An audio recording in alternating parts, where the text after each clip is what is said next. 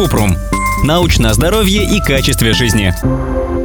Как правильно лечить герпес на губах? И вообще, нужно ли это делать? Кратко. Герпес проходит сам примерно за 10 дней. Если беспокоит боль, зуд и жжение, можно обратиться к дерматологу. Он выпишет противовирусные таблетки и мазь.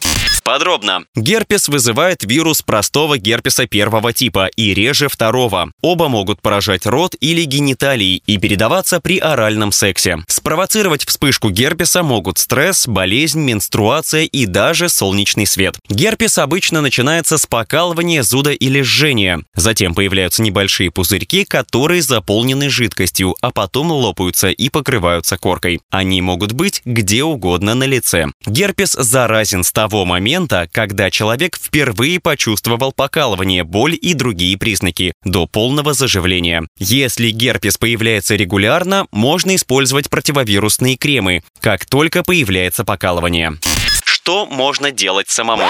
Использовать солнцезащитный бальзам для губ SPF 15 или выше, если находитесь на солнце. Положить компресс. Холодный уменьшает покраснение, помогает удалить корку и ускорить заживление, а теплый облегчает боль.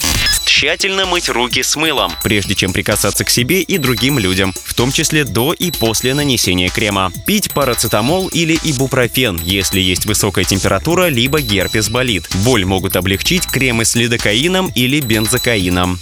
Есть прохладную мягкую пищу и пить много жидкости, чтобы избежать обезвоживания.